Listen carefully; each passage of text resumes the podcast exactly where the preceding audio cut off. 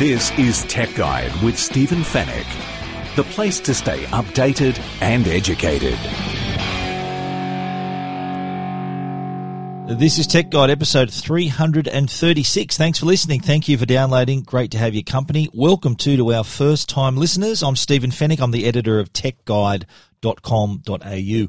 This week, what we can expect to see at the Samsung Unpacked event in San Francisco. We'll also run through the best of the affordable smartphones and how to choose the right micro SD card for your devices. Also on the show, Canon has a new EOS RP mirrorless camera. D-Link has also released the Omna Indoor Outdoor Surveillance Kit and our thoughts on the high-tech Star Wars Identities exhibition at the Powerhouse Museum. And we'll answer all your questions in the Tech Guide Help Desk. And it's all brought to you by Netgear, the company that keeps you connected, and also Norton, the company that keeps you protected. Let's kick it off.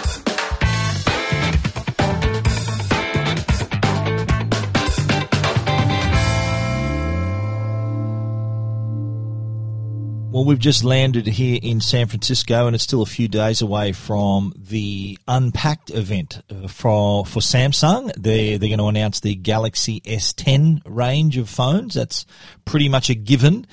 But what else are they going to announce? What can we expect even in the S10 range? Well, we've put our speculator hat on and we're going to take you through a lot of the rumors. There's been so many rumors ahead of this event, uh, unusual for Samsung. Usually Apple rumors are so heavy, but this one I've never seen more rumors before an event, a Samsung event than I have for this one. So uh, it is going to be held on uh, February the 21st. That's in a few days' time, and uh, it'll be 6 a.m. Sydney time. So it's February 21, 6 a.m. Sydney time. It's going to be held at the Billy Graham Civic Auditorium. Now, why is this significant? Well, it's the exact same venue that Apple has used in the past. They had a worldwide developers conf- conference keynote there a few years back. They also did two iPhone launches there. I think they launched the 6S and the iPhone 7 at this very venue. So very popular uh, in San Francisco. The timing of the event is also very interesting. This comes a few days before Mobile World Congress, which is the annual mobile phone trade show in Barcelona. So it seems to me Samsung wanted to have a little bit of the stage to themselves. So they held this event a few days early uh, and uh, before the wor- the rest of the world announce what they're going to announce in Barcelona. I understand Samsung will still have a presence in Barcelona, but all their announcements uh, will be made in San Francisco. Now, what will those announcements be? Well, obviously, we're going to see the Galaxy S10. Now, if the rumors are right, and there's when you hear so many of the same rumor, you get a feeling that someone's on the right track. And what what we're hearing is that the S10, there'll be three models of the S10. There'll be a model, uh, a 5.8 inch model, which is being called the S10 Lite. So that'll be more your entry level, more affordable version of the phone. Then there's the S10 itself, which is 6.1 inch screen. Then there's the S10 Plus, which is a 6.4 inch screen. Now, what's different about these devices, just looking at them, is the the screen, and and it goes uh, right edge to edge, top to bottom. Now, previously, there had to be room at the top of the screen for a camera and a sensor. Well, what Samsung has done this time is included what we think is going to be called the Infinity O display, and O stands for, I think, the what other people are calling the hole punch display, which means that there is a little hole in the screen which will allow the camera to peek out. On the S10 Plus, there's actually a, a larger hole because it's got two front-facing cameras, apparently. So what this does, it means that there's no notch, and the screen goes all the way to the top, and you still have your front-facing camera uh, as well. So you get all that screen space without the notch. I think uh, Samsung would never have a notch because that was the, it was introduced by Apple, and I, I don't think it'd be good form for them to copy that. That, that hasn't stopped any other other smartphone companies, by the way, around that as well. In, in, terms of specs, uh, pretty light information, but we can expect to see a Qualcomm Snapdragon 855 processor, and apparently is going to have up to 8 gig of RAM the other thing we're hearing is it's going to have massive internal storage. We're talking the possibility of one terabyte on the phone. That's a lot of storage, uh, and uh, looking forward to seeing that. I wonder if they'll still have expandable memory. Can you expand on a, a terabyte? Would you need to? Well, that is only one of the products. We understand there's going to be a few products announced. Next up, we think that they're going to announce a 5G phone. Now, remember the S10 Lite we spoke about earlier? Uh, there is a possibility that there may be a variant of a phone of that size, and it may be a 5G phone. So we're not sure whether any of the S10s are going to be 5G compatible. I doubt it. I think that there may be a device called the S10X, which might be the 5G variant of the S10, the Galaxy S10. So we'll see. But one, the other thing that, that I'm hearing too is the fact that it's going to have a much larger screen. So 5G with a 6.7 inch screen. So it's bigger than the S10 Plus. So uh, I'm looking forward to seeing if that becomes reality. I, I, don't mind a big phone. Imagine having 5G with it, then uh, all all, all uh, that that's uh, that that'd be a great great device.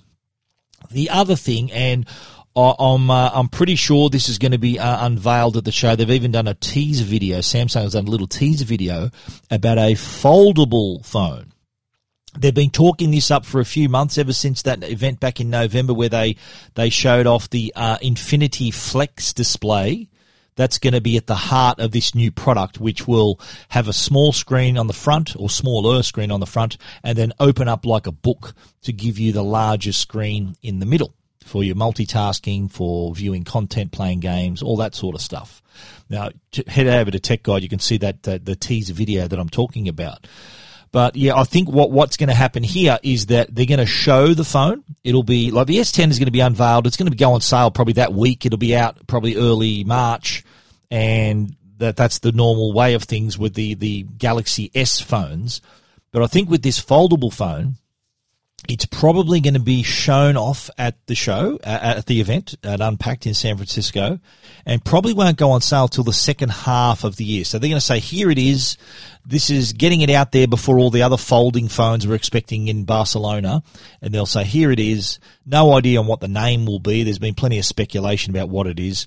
But the, there's scant information about this as well. But they did say that the larger internal screen is going to be 7.3 inches, which is that's that's almost tablet size. So you got to remember this is a folding device that's going to be your phone and a tablet in one, and we'll see how successful that will be. But I'm looking forward to getting my hands on this. I think Samsung uh, they they make some great devices, and, and this one I think is going to be uh, going to have quite a wow factor to it. I think. But there will be other devices, other products unveiled at the show. Uh, there's a, str- a, strong talk about having a new Galaxy Watch, uh, a sportier, a sportier version of the watch. I think they're calling it the Galaxy Watch Active. So that they changed from Gear. Remember the phones used to be called the Gear, Gear S3, and all this sort of stuff. Now uh, they're calling them the Galaxy Watch. That was uh, brought in when the Note 9 was launched.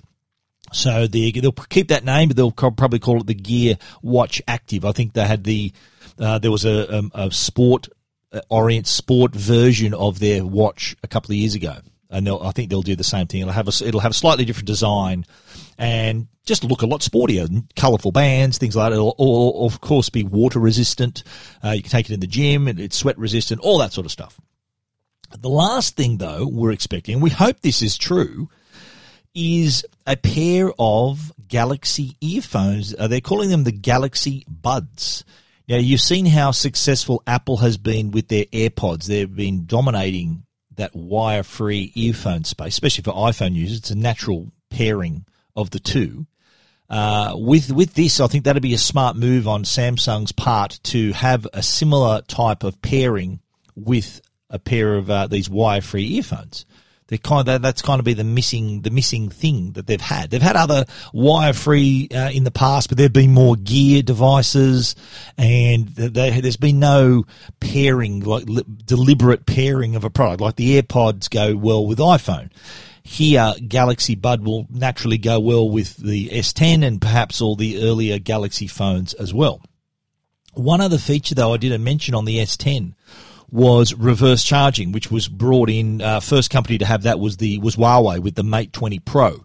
So what that means is that you can turn the, back of the phone into a wireless charging pad. So you can put another device on there and you can charge it up. Now, if that is the case, and I'm pretty sure it will be, there will also be an in-screen fingerprint reader, by the way, for the S10. So that's that's another uh, Huawei Mate 20 Pro had that feature first as well. But with the reverse charging on the S10, uh, the Galaxy Buds, which will have their own charging case, will be able to, if you've got your S10 sitting on your desk and you need to charge up your buds, you can just sit them on the back of the phone and it'll, it'll take a charge from the back of the, the S10.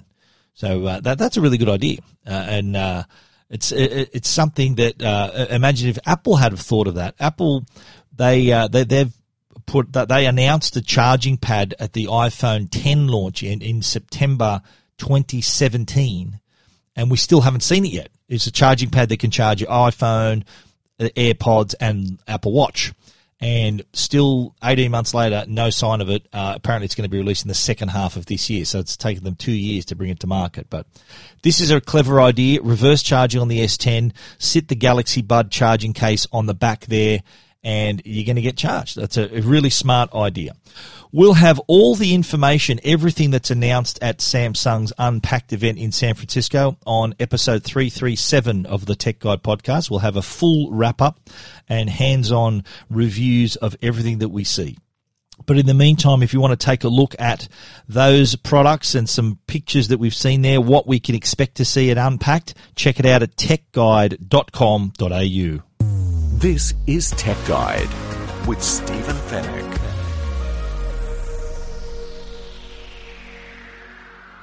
Now, while we're on the subject of smartphones, I put together a little list of phones that are under 500 bucks. I put I call them my top 5 under 500. I do get asked quite regularly from uh, you, dear listeners, and a lot of my readers. They're looking for phones. They can't afford an iPhone. They can't afford fifteen hundred or even over thousand dollars for a phone. What's good out there for under five hundred? What's a good sort of high entry, mid level phone? And I thought, well, I need to put these together. I reviewed all the phones out there, and I thought I'd put together my definitive list of the top five phones under 500 bucks. So here goes. Number one, Oh, these are in no particular order. These are the five phones, but the first one was is the Telstra Superior. Now this is an Alcatel phone, one hundred and ninety nine dollars, six inch screen, eighteen by nine display, so uh, long sort of down edge to edge, plenty of screen in your hand. Very stylishly done, really sort of uh, less is more design. 12 megapixel camera with a 2 megapixel on the back. So you can get those really nice depth of field shots uh, that bokeh effect they call it. There's also a fingerprint reader on board, so on the back you get that added security.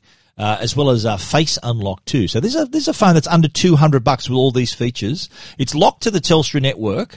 Uh, you can unlock it, but it's going to cost you a little bit of money. So 199. If you're happy being on the Telstra network, you might have to pay 50 bucks or something to unlock it. But it's running Android Oreo uh, 8.0 and 3000 milliamp hour battery. So you know, for under 200 bucks, this thing punches well above its weight. Next up, the Oppo AX7. Now, this is a phone, 399 and if you look at this phone, you'll think, wow, that looks expensive. If, I think if I cover the price and ask you what it would be worth, you'd say, oh, 800 bucks. It's a quite a nice looking phone, really nicely designed, 3D heat curve chassis on the back and Nice big screen as well, 6.2 inch high definition screen. It's got that water drop design, so the camera actually sits at the top of the screen, and the, the little notch looks like a little water drop. So it looks too looks too looks pretty nice. There's no the the notch is not too big, so it doesn't intrude too much. You got a uh, the the rear camera setup, 13 megapixel and 2 megapixel, and you've even got a a more powerful front facing camera, 16 megapixel selfie camera as well. The Oppo AX7 looks great, and it's only 399 or 319 on an Optus plan. Next up, Nokia. Remember them? Nokia, this 5.1 phone, it used to be 279, now it's 290. Sorry, it used to be 379, now it's 299. So that's a bargain. This is a, a really nice phone, 5.8 inch screen, edge to edge display, running Android 1, which is the the uh, lighter version of Android, so everything's still running pretty fast. Uh, this is the. Uh, it's also got an octa-core processor, one of the cheapest phones with an octa-core processor on board, so that's pretty handy. It's got a dual 13 megapixel and 5 megapixel rear sensors for the camera, image stabilization, front 8 megapixel camera as well, and 3060 milliamp hour battery. So 299, you can't go wrong. Next up, the Huawei Nova 3i. This is one of my favorites in this category. It's $489. Uh, looks like it's way more expensive than that. Beautiful 6.3 inch high resolution display. And there are four cameras in total as well, by the way. Two on the back, two on the front. The strongest camera's on the front. So if you love your selfies, 24 megapixel lens paired with a 2 megapixel on the front. Uh, so uh, powered by the Kirin 710 chipset, a Huawei's very own silicon there. Four gig of RAM and 128 gig of storage on board, which is a lot for a phone of this price, but you can expand that with a micro SD card. It can also take two 4G SIMs. This is a dual SIM phone. So anyone who, uh, and I get plenty of questions about that, dual SIM phones, this is worth a look as well. Face unlock and a fingerprint sensor uh, and all day battery performance with a 3,340 milliamp hour battery. Really good. Now, lastly, a lot of people when they see a, a list of phones under 500 bucks assume that oh, that's no way, no way is that going to include an iPhone. Wrong. We have an iPhone in this list. It's the iPhone 6S 32 gig available from JB Hi-Fi, Officeworks. It's 488 bucks. So I know a lot of you, especially parents, they want to buy their child a phone. The child naturally wants an iPhone, and you're not going to spend $1,500, $1,600, $2,000 on a new iPhone for a child. But here's an option. This is the uh, the iPhone 6s, 32 gig, uh, has 4.7 inch Retina display, running the latest OS by the way, iOS 12. Uh, 12 megapixel camera, great camera, 5 megapixel front facing camera, can even shoot 4K video with the, with the device too. It's got Touch ID in the home button, which can enable Apple Pay. So you're getting all the things of the iPhone. Yeah, it's not the brand new iPhone with the, the all screen design and the better camera, but it's an iPhone and it's under 500. So definitely worth checking out. iPhone 6S 32 gig. And if you want to check all of those out, those top five under 500, uh, well worth checking out at techguide.com.au.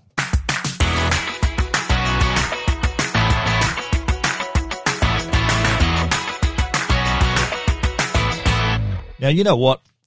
Memory cards. We all need them.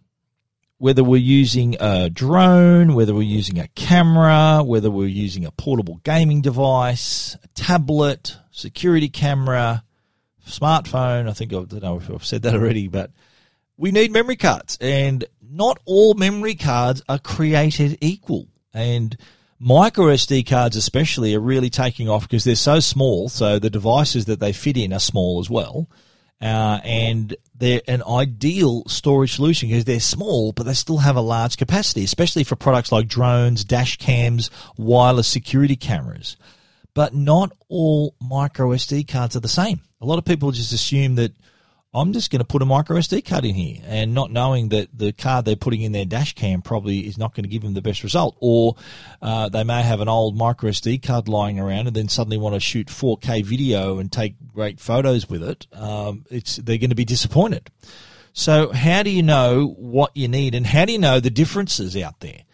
Well, it's pretty easy to tell. Of uh, on Tech Guide, I've published a little guide on how to distinguish between the different the different micro SD cards.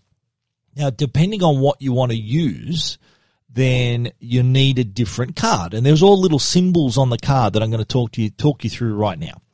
First of all, you need to worry about speed. Speed is uh, you're not in it's it's not in a drag race. This is the speed that at which it can read and write information. So, say for example, you've got the a great digital SLR camera, you're shooting these great shots, or you're shooting 4K video, for example, you'll need a card that's fast enough to write that volume of information on the fly.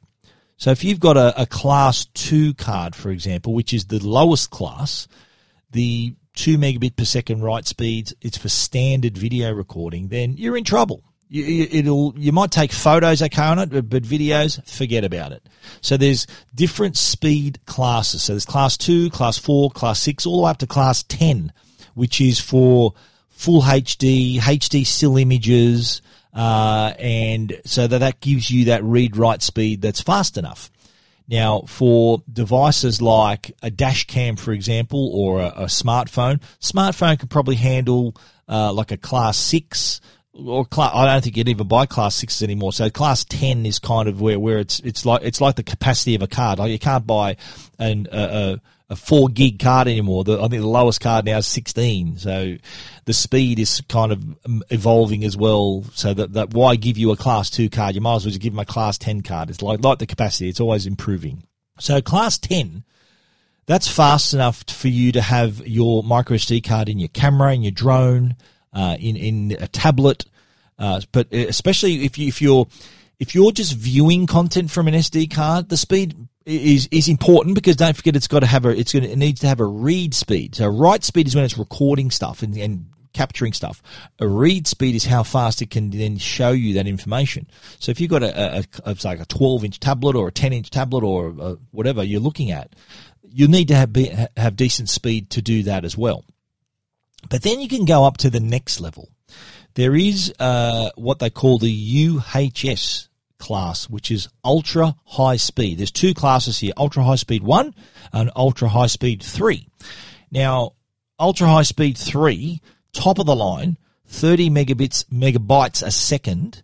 Uh, and this is the sort of thing if you're recording 4K video, doing those high end, uh, like if you've got a, the latest SLR camera, 4K video, you need the faster card. So UHS, the ultra high speed three, would do the trick. Ultra high speed one gets you 10 megabytes a second. Ultra high speed three, 30 megabytes a second. So if you're doing the 4K recording, go big or go home, get the UHS speed class three. So there, there's, and on, on the, on the packet, you'll see UHS one, UHS two, you'll see a little, uh, the symbol for UHS speed class three is a U with a three in it. I'll put these pictures on, te- these are on Tech Guide already. So next time you're standing in a store and you're looking at a memory card, take a look at these symbols. The class symbol is usually a C with a number inside it. The ultra high speed is a U with a number inside it, so you know which is which.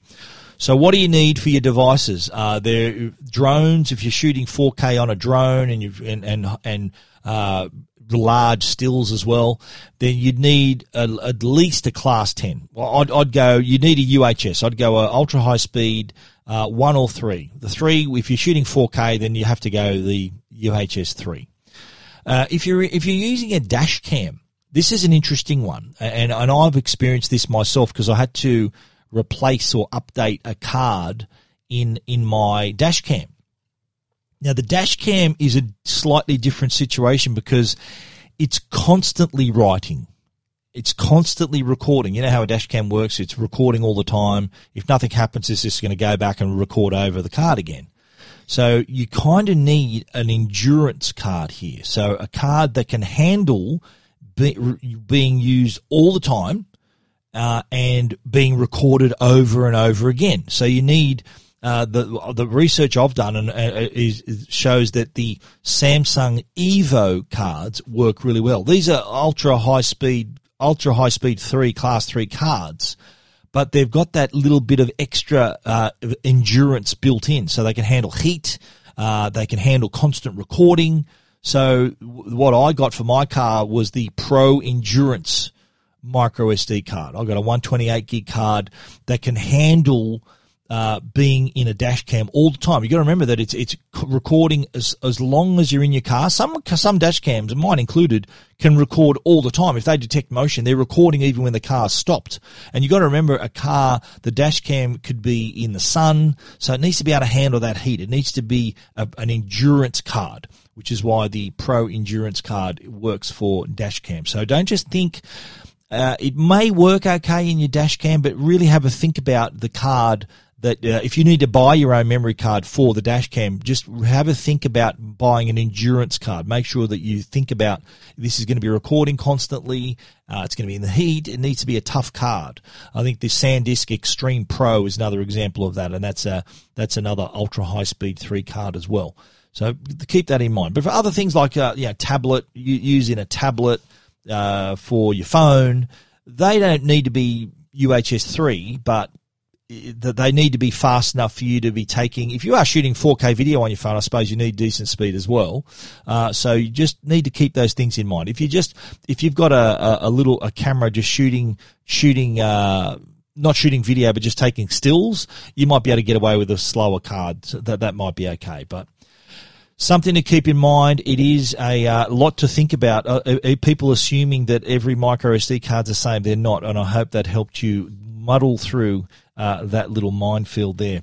Uh, so if you want to read more about that, yeah, check it out at techguide.com.au. This is Tech Guide. The Tech Guide podcast is proudly sponsored by Norton. They're the company that keep, can keep you and your family safe online. Now, we all know you need antivirus on your computers and all your connected devices, but your router could be letting hackers in to your home. Now, router is the center of every connected home, but it can also, though, provide an entry point for hackers. It could be the weak point of your home. The router is the heart of the connected home, but you can also provide an entry point for hackers to attack anything connected to your network. It can infect your devices, steal your information, and even spy on your home. And unfortunately, just password protecting the router won't block these threats. Norton Core is a smart and more secure Wi-Fi router that delivers speed and security all in one.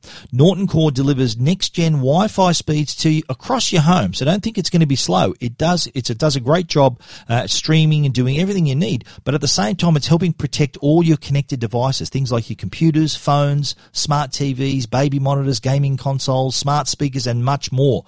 It protects them all from digital threats by blocking them at the network level. With built-in parental control controls, Norton Core also lets you set screen time limits, content filters, and even pause the internet all from an easy to use smartphone app. And right now, Norton Core is on sale for just $98 at Harvey Norman. So never been a better time to get in there and improve the security in your network. Norton Core, the smart and more secure Wi-Fi router is available now at your local Harvey Norman store.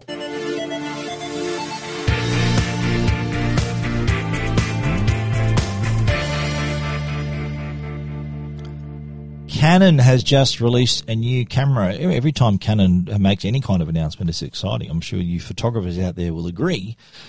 They've unveiled the EOS RP. Now, this is their their interchangeable lens camera, of course, mirrorless camera, but it is the company's smallest and lightest full frame digital interchangeable lens camera to date. So you think of a mirrorless camera uh, slightly smaller than a DSLR. A DSLR has a mirror in it, which makes it bigger. So the light comes in the lens, bounces off a mirror, goes onto the sensor. With the mirrorless camera, it gives you the same ability of interchangeable lenses, but without the mirror. The sensor's right there behind the lens. So as a result, the body is able to be a lot smaller than a DSLR. So you're getting the convenience of a smaller device which is easier to take anywhere, uh, but also the benefit of that same quality of, of images, 4K video. So it really does a great job. So the this is a camera that uh, is designed for advanced amateurs and enthusiasts, and, and great size too. Like, as I said, for traveling, uh, for portrait and landscape photography, for shooting video, uh, it does produce some incredible results. And it combines that brilliant ease of use, but also that you get that great image quality as well. And of course, it will work with Canon's full portfolio of the EF and EFS lenses. So it's it's got the vari-angle lens, uh, screen on the back, so it's got a, a seven point three inch. Uh, screen on not 7.3 7.3 centimeter screen on the back it's not that big but it allows you what i like about that is the fact that it can pop out. It's 7.5 centimeters. It pops out of the back of the camera and then allows you to angle it however you like. Whether you want to angle it up, you want to maybe pop it out so you can see yourself. If you may be filming yourself, you can see that. So it's um, got the vari-angle touchscreen. Uh, it's also got an OLED electronic viewfinder. So if you want to look through the viewfinder, inside is a tiny OLED screen so you can see what what you're seeing through the lens if you don't want to use the uh, the 7.5 inch 7.5 centimeter touch screen because that, that can use up a lot of the battery. So uh, it's also got wireless connectivity as well, so Bluetooth and Wi-Fi on board. So uh, that means it's possible to control your camera from the phone. So if you want to shoot pictures or video remotely via your Wi-Fi on your the connection on your on your app, so you can see what the camera sees and then shoot remotely. Uh, you can also uh, take control of the settings, and uh, you can You can even uh, wake up the camera using Bluetooth, and you can also set up an automatic uh, sy- synchronization of the images. So you can synchronize whatever you take on the camera, you can set it so that it automatically sends everything to your phone. So if you want to share it or store it, however you want to look at it, you can do that as well.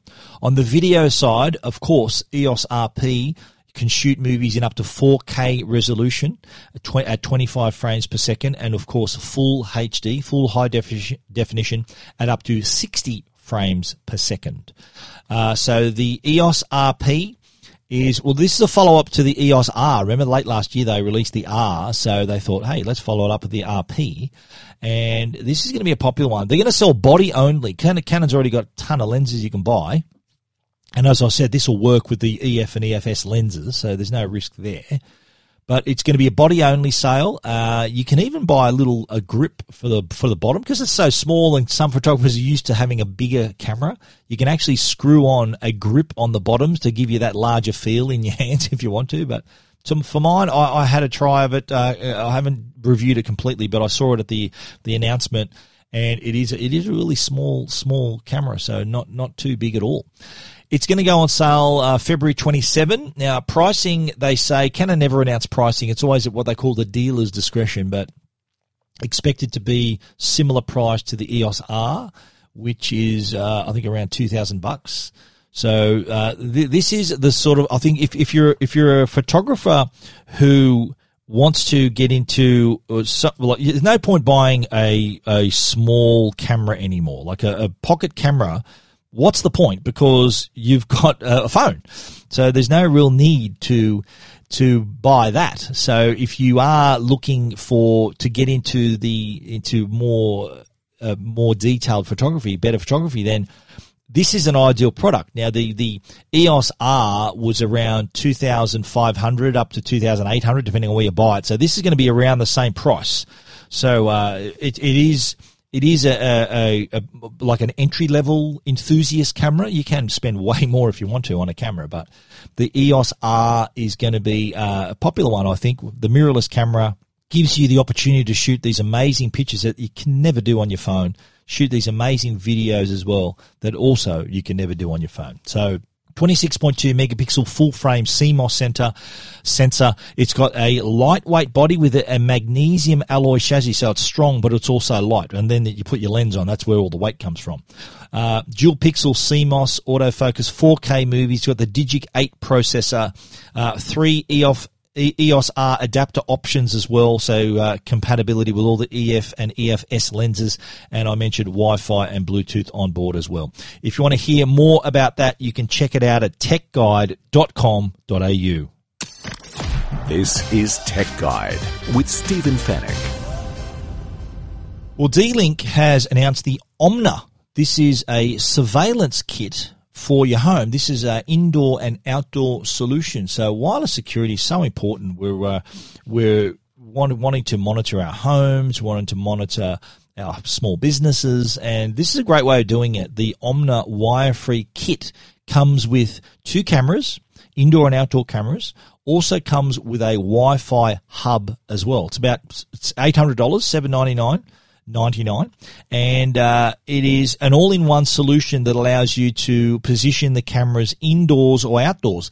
Uh, I, I, like the fact that d-link emphasize indoor because you, you get the impression from all the other security cameras you buy that they can only be used outdoors. Of course they can they're weatherproof but there is also the possibility to use them indoors as you can with those other cameras. But d-link has illustrated that pretty clearly that you can uh, set that up inside or out now it also comes with that Wi-Fi hub uh, helps connect the devices, but also uh, comes with a 12-month subscription to the My D-Link cloud recording service for up to five cameras, which is usually uh, fifty dollars US.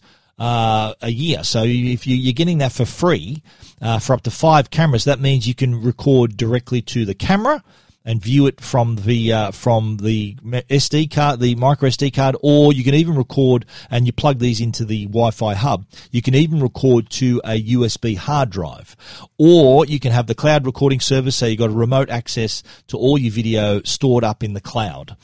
The kit includes the two DCS 2800 LH wire-free cameras, and they're full high definition cameras. Uh, can shoot uh, really really nice quality video, so full HD capture, uh, and uh, you can also the Wi-Fi hub that comes with it. It's the DCS H100 Wi-Fi hub.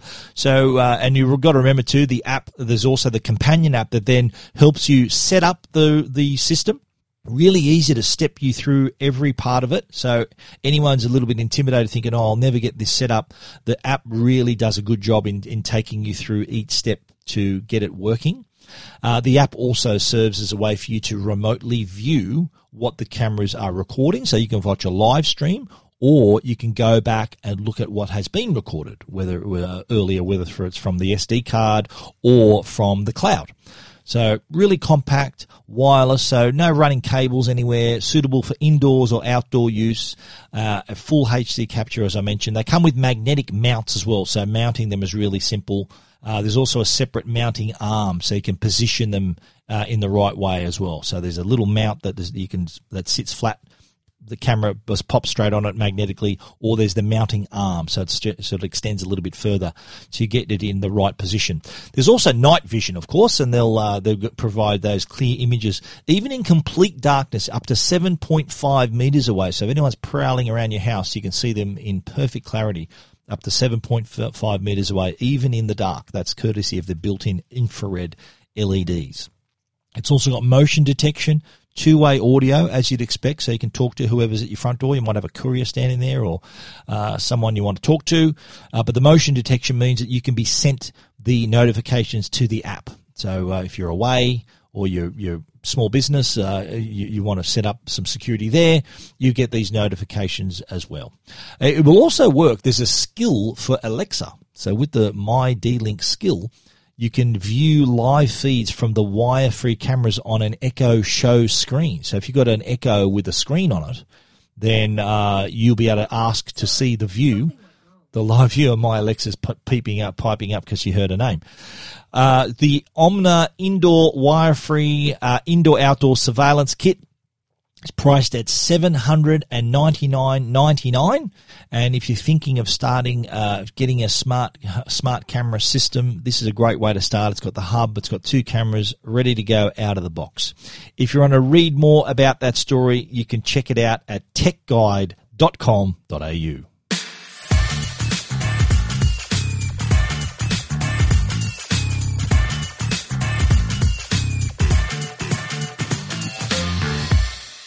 Well, everyone knows I'm a massive Star Wars fan, and just the other day, I managed to find some time to go watch, go see the Star Wars Identities exhibition at the Powerhouse Museum. Now, it, it is, it is a, obviously a draw being Star Wars. They had me at hello just there. But what was really interesting about it was that there was a theme to the exhibition, and it's it's not just uh, a an exhibition of the costumes and props, which it is. You're seeing the screen used items, costumes, characters, models, ships, all of that's there, and it's fantastic. But the theme to it was identities, and it was designed around trying to make us understand what makes us ourselves, whether it's our our genes, whether it's our culture, where we were brought up, our friends, our influences, religion, all this sort of thing, all put together and re- related through the Star Wars universe. And a great example was Luke Skywalker and Anakin Skywalker. Uh, this was an example used in the exhibition. And it was the, the the commentary said, well, they were brought up in kind of the same planet. They were Tatooine, same environment. Uh, Luke had pretty strict auntie and uncle. Uh, Anakin was a, a, slave child. His mum was pretty loving and, and, and, and endearing, and yet they both chose different paths. Luke obviously stayed stayed good. Anakin grew up to be Darth Vader and went to the dark side. So there's all these influences that, that that's kind of the start of, a, the sort of the, the starting point that then takes you through the journey of what makes us and what influences us and how we turn out to be who we are. Now it's it's not just a, a, an exhibition of just looking at stuff behind glass cases. It's also very interactive and it's pretty high tech as well. So you, you're given when you walk in, you've got a, an audio set, so you're hanging it around your neck and pop it on your ear, and you've also got a wristband. Uh, the audio, of course, is for you to move into. As soon as you step into an area an infrared beam hits your player and then suddenly you're hearing wherever the audio is up to. So uh, if you sometimes you're looking at a screen and the audio is provided through your, your headset uh, and then you you can see what you're up to and then it loops. And then if you say you've come in halfway you can watch it then go back and start it again or you can also step into these areas and they're very clearly marked where as soon as you walk inside a circle this dotted circle, the audio starts playing, and then whatever you're looking at, it's it's describing to you.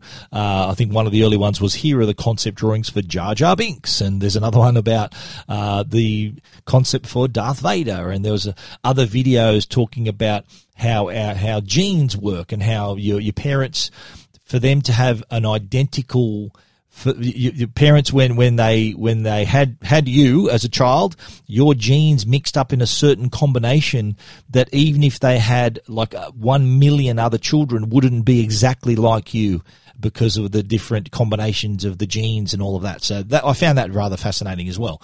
But then you move around with the wristband and you make your choices about who you are. So you, uh, do you want to be a Jedi? Do you want to be this? Do you want to be that? And then you then talk about, you, you choose the various characteristics of who you are so that by the end of the, of the exhibition, you've got an identity. You, you've kind of come up with who you are and it gives you like a rundown of who you would be in the Star Wars universe based on who you are, how you were brought up, your personality, all those sorts of things. And you do get a choice to stay on the delight side or to join the Emperor on the dark side as well. So it's really, really cool like that as well. I think there are 10 stations where you can choose things like that. There's also 10 videos you can watch. So really interesting. If you're a Star Wars fan, get down there. It's, I think it's at the Powerhouse Museum till June. I waited till after Christmas and the school holidays because uh, my daughter happens to work at the Powerhouse Museum and she advised that during school holidays, uh, Christmas ho- holidays, it's going to be really crowded, and it was. So I waited till now. People are wondering why the hell would you wait so long? But I decided I might as well wait. Hardly any people in there. It was really good. I was able to go around slowly by myself and take heaps of photos and have a look at the whole thing myself. But if you're a Star Wars fan, that you and if you obviously want to take your child along, they'll learn a few things. They'll learn about how, how we are who we are. And it's really interesting how they've tied it into examples in the Star Wars universe. So that's a thrill there as well. If you want to get down there, it's, I think it's at the Star Wars, uh, the uh, Powerhouse Museum till, till June, I understand. So you've got plenty of time, but definitely well worth checking out. Uh, the Star Wars Identities uh, exhibition at the Powerhouse Museum.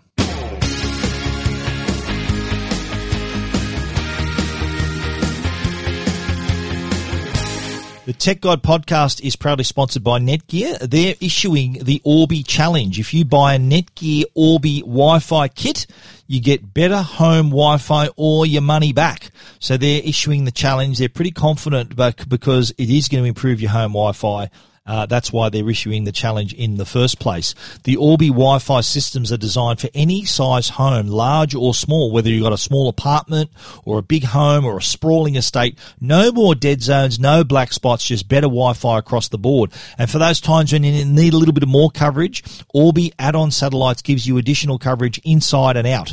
Perfect for backyards, garages, and even the granny flat. In today's modern household, Orbi's tri-band Wi-Fi system lets you stream your favorite movies movies in 4K and play online games by providing ultra-fast Wi-Fi no matter how many devices are connected.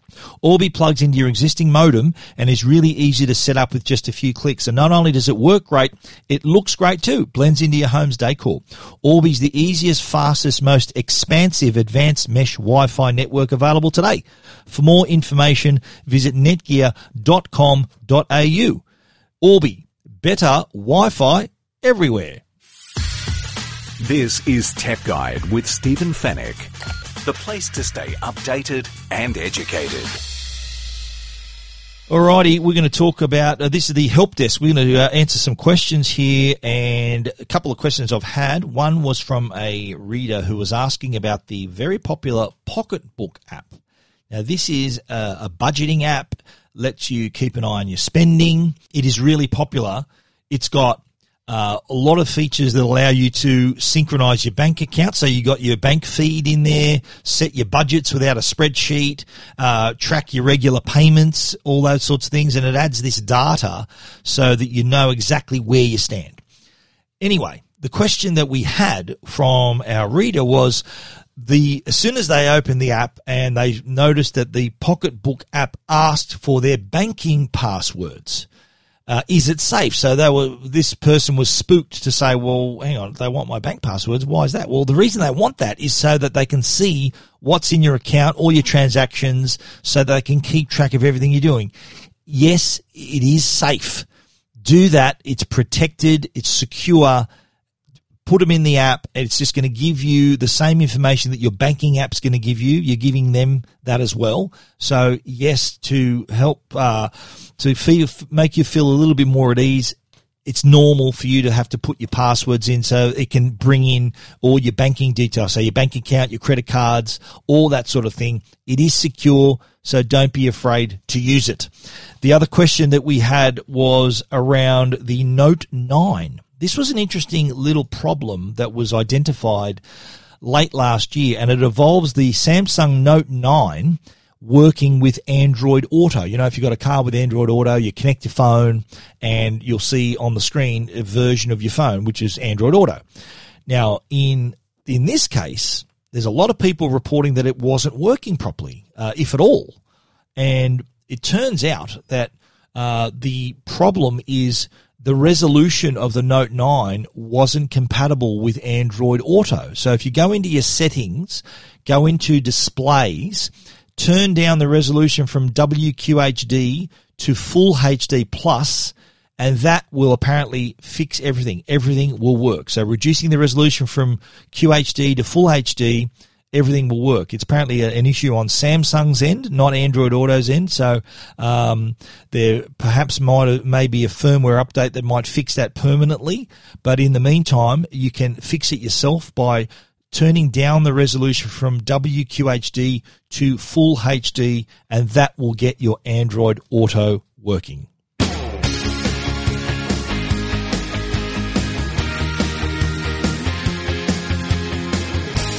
And that's the end of our show for this week. You can read about everything that we've talked about at techguide.com.au. And if you want to get in touch with us, please uh, send us a voice bite. Click on the record button on the, the Tech Guide website and we'll hear your question and I'll answer it on live on the show. Really easy to do. I encourage you to try it or you can send us an email info at techguide.com.au. I want to give a special shout out to uh, abesaudio.com.au. You may have heard the show's got a different intro, different stings and IDs, uh, and that was kindly supplied by Abe at abesaudio.com.au. If you've got a podcast, you any of your audio needs, head over to abesaudio.com.au. He'll help you out. We also want to give a special shout out to, to our sponsors, Netgear, the brand you can trust for all your Wi-Fi needs, and also Norton, the company that can keep you and your family safe online. Thank you for listening. We look forward to you joining us again next week. So until then, stay safe and stay connected.